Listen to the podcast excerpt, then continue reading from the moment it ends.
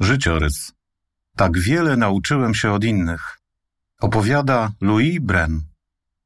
Była ciemna noc w górach Algierii, gdzie stacjonował mój oddział. Walki na tym terenie były wyjątkowo zaciekłe. Z karabinem maszynowym w ręku pełniłem wartę za stertą worków z piaskiem. Nagle ciszę przerwał odgłos kroków. Zamarłem. Miałem zaledwie dwadzieścia lat i nie chciałem nikogo zabić ani zostać zabity. Zawołałem Boże, o Boże! To mrożące krew w żyłach zdarzenie było punktem zwrotnym w moim życiu. Od tego momentu zacząłem poszukiwać Boga.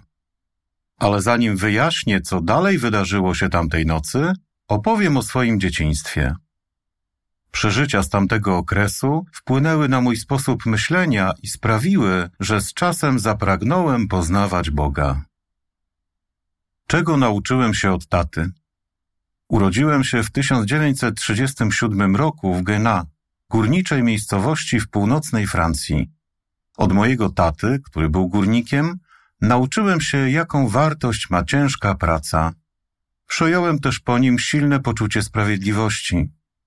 Tata walczył w obronie górników, którzy byli wyzyskiwani i pracowali w niebezpiecznych warunkach. Zapisał się do związków zawodowych i brał udział w strajkach. Oburzała go też hipokryzja miejscowych księży.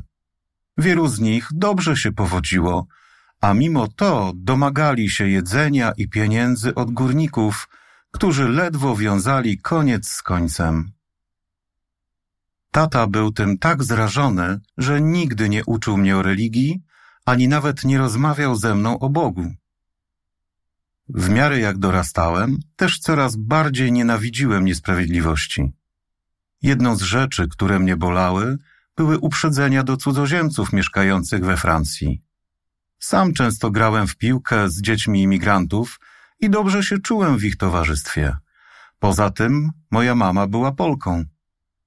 Chciałem, żeby wszyscy ludzie byli traktowani równo i żyli ze sobą w zgodzie. Zaczynam poważniej myśleć o życiu. W 1957 roku zostałem powołany do wojska. Właśnie dlatego wspomnianej na wstępie nocy pełniłem wartę w algierskich górach. Zaraz po tym, jak zawołałem Boże, o Boże, stanąłem oko w oko nie z żołnierzem wroga, ale z dzikim osłem. Co za ulga! Jednak to wydarzenie, a także sama wojna sprawiły, że zacząłem poważniej zastanawiać się nad sensem życia. Po co tu żyjemy? Czy Bogu na nas zależy? Czy kiedyś nastanie prawdziwy pokój? Gdy potem przyjechałem na przepustkę do rodziców, poznałem jednego świadka Jehowy. Dał mi katolicki przekład Biblii, La Sainte Bible. Zacząłem go czytać po powrocie do Algierii. Szczególne wrażenie zrobił na mnie fragment z Księgi Objawienia 21, 3 i 4. Przybytek Boży jest pośród ludzi i Bóg otrze z ich oczu wszystkie łzy. Nie będzie już śmierci, smutku, krzyku, ani bólu. Te słowa mnie zaskoczyły. Pomyślałem, czy to może być prawda?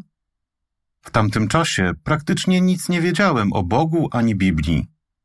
W roku 1959, po wyjściu z wojska, poznałem świadka o imieniu François. Pomógł mi on zrozumieć wiele nauk biblijnych. Na przykład pokazał mi w Biblii, że Bóg ma na imię Jehowa. Wyjaśnił mi też, że Jehowa zaprowadzi sprawiedliwość, zamieni ziemię w raj i spełni słowa z Księgi Objawienia 21, 3 i 4. Brzmiało to bardzo sensownie i poruszyło moje serce.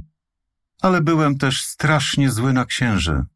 Chciałem, żeby wszyscy wiedzieli, że to, czego uczą, jest sprzeczne z Biblią. Najwyraźniej ciągle miała na mnie wpływ postawa mojego taty. Chciałem coś zrobić i to natychmiast. François i inni nowo poznani świadkowie pomogli mi zapanować nad emocjami. Wyjaśnili mi, że jako chrześcijanie nie mamy nikogo osądzać, ale raczej dawać ludziom nadzieję, głosząc im dobrą nowinę o Królestwie Bożym. Właśnie to robił Jezus i to samo polecił robić swoim naśladowcom. Musiałem też nauczyć się rozmawiać z ludźmi życzliwie i taktownie, bez względu na ich wierzenia. Biblia mówi przecież, niewolnik Pana nie może się spierać, lecz ma być delikatny dla wszystkich.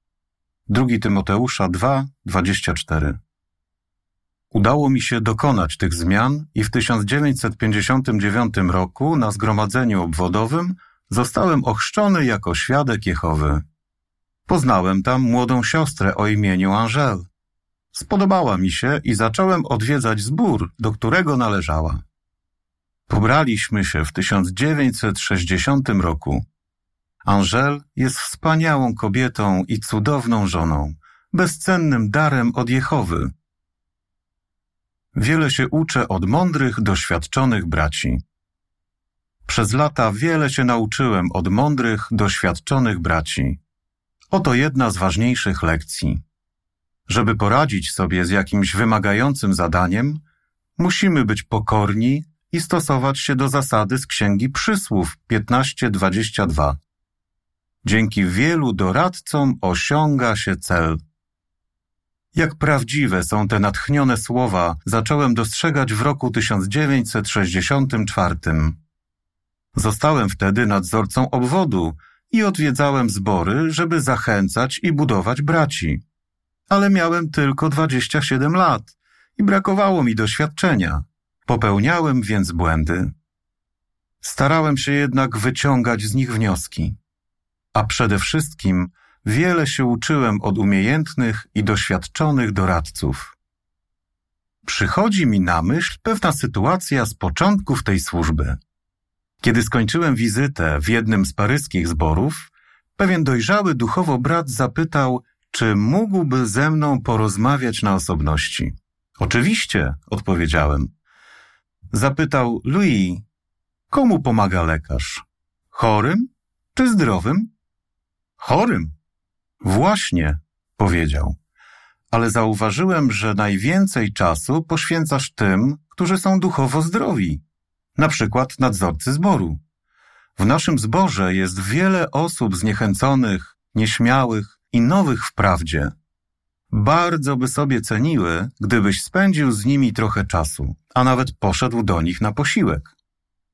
Rada tego drogiego brata była mi bardzo potrzebna.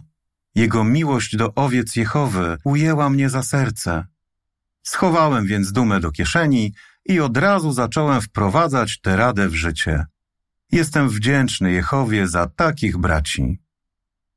W roku 1969 i 1973 byłem nadzorcą działu wyżywienia na dwóch kongresach międzynarodowych, które odbyły się w Colombe pod Paryżem. Podczas tego drugiego kongresu przez pięć dni trzeba było karmić 60 tysięcy ludzi. Byłem przerażony. Ale po raz kolejny kluczem do sukcesu okazały się słowa z Księgi Przysłów 1522. Skorzystanie z mądrych rad. Zwróciłem się o pomoc do dojrzałych duchowo braci, którzy mieli doświadczenie w przemyśle spożywczym. Byli to innymi rzeźnicy, hodowcy warzyw, kucharze i handlowcy. Wspólnymi siłami sprostaliśmy temu kolosalnemu zadaniu. W roku 1973 razem z żoną zostaliśmy zaproszeni do francuskiego Betel. Moje pierwsze zadanie okazało się kolejnym wielkim wyzwaniem. Miałem zadbać o to, żeby bracia w Kamerunie otrzymywali literaturę. W latach 1970-1993 w tym afrykańskim kraju nasza działalność była zakazana. Znowu poczułem się przytłoczony. Brat nadzorujący wtedy działalność we Francji najwyraźniej to wyczuł i zachęcił mnie. Nasi bracia w Kamerunie bardzo potrzebują pokarmu duchowego. Musimy ich nakarmić. I ich nakarmiliśmy. Odbyłem kilka podróży do krajów sąsiadujących z Kamerunem, żeby spotkać się ze starszymi z tego kraju. Ci odważni i roztropni bracia pomogli mi zorganizować regularne dostawy pokarmu duchowego. Jehowa nam pobłogosławił. Przez jakieś dwadzieścia lat jego sługom w Kamerunie nie zabrakło nawet jednego wydania strażnicy, ani miesięcznika nazywanego wtedy naszą służbą królestwa. Wiele się uczę od mojej kochanej żony. Odkąd tylko zacząłem spotykać się z Angel, dostrzegałem u niej piękne duchowe przymioty. Stały się jeszcze bardziej widoczne, kiedy się pobraliśmy. Wieczorem w dniu naszego ślubu poprosiła mnie, żebym powiedział Jehowie o naszym pragnieniu służenia mu w jak najpełniejszej mierze. Jehowa wysłuchał tej modlitwy. Angel pomogła mi też nabrać do Jehowy większego zaufania. Na przykład, kiedy zostaliśmy zaproszeni do Betel, wahałem się, bo kochałem służbę w obwodzie. Ale Angel przypomniała mi, że przecież oddaliśmy życie Jehowie. Czy nie powinniśmy więc zrobić tego, o co prosi nas jego organizacja? Nie mogłem z tym polemizować. I tak trafiliśmy do Betel. Moja żona jest naprawdę mądrą, rozsądną i duchowo usposobioną kobietą. Cechy te przez wszystkie lata naszego wspólnego życia umacniały nasze małżeństwo i pomagały nam podejmować dobre decyzje. Teraz, kiedy jesteśmy już starsi, Angel dalej jest dla mnie nieocenionym wsparciem. Na przykład, żeby wziąć udział w różnych teokratycznych szkoleniach, które często są prowadzone po angielsku, musieliśmy podciągnąć się w tym języku. Wymagało to od nas dużo pracy. Między innymi przenieśliśmy się do anglojęzycznego zboru, chociaż byliśmy już dobrze po siedemdziesiątce. Nauka nowego języka była wyzwaniem, bo jako członek komitetu oddziału miałem sporo zadań. Ale Angeli i ja wspieraliśmy się nawzajem. Chociaż teraz jesteśmy już po osiemdziesiątce, dalej przygotowujemy się do zebrań po angielsku i po francusku. Staramy się też brać aktywny udział w zebraniach i służbie razem z naszym zborem. Jehowa pobłogosławił naszym wysiłkom wkładanym w naukę angielskiego. Jedno ze wspaniałych błogosławieństw spotkało nas w roku 2017. Mieliśmy zaszczyt skorzystać z kursu dla członków komitetów oddziałów i ich żon. Odbywał się on w Centrum Szkoleniowym Towarzystwa Strażnica w Patterson. Jehowa rzeczywiście jest wspaniałym nauczycielem. Nic więc dziwnego, że jego słudzy, i starsi, i młodsi, otrzymują najlepsze możliwe wykształcenie. Przekonałem się, że młodzi, którzy słuchają Jehowy oraz doświadczonych braci i sióstr, robią piękne duchowe postępy i podejmują w życiu dobre decyzje. W Księdze Przysłów 9.9 czytamy Podziel się wiedzą z mądrym, a stanie się jeszcze mądrzejszy. Ucz prawego, a nauczy się jeszcze więcej. Czasami wspominam tamtą ciemną, przerażającą noc w algierskich górach. Od tamtej pory minęło już ponad sześćdziesiąt lat.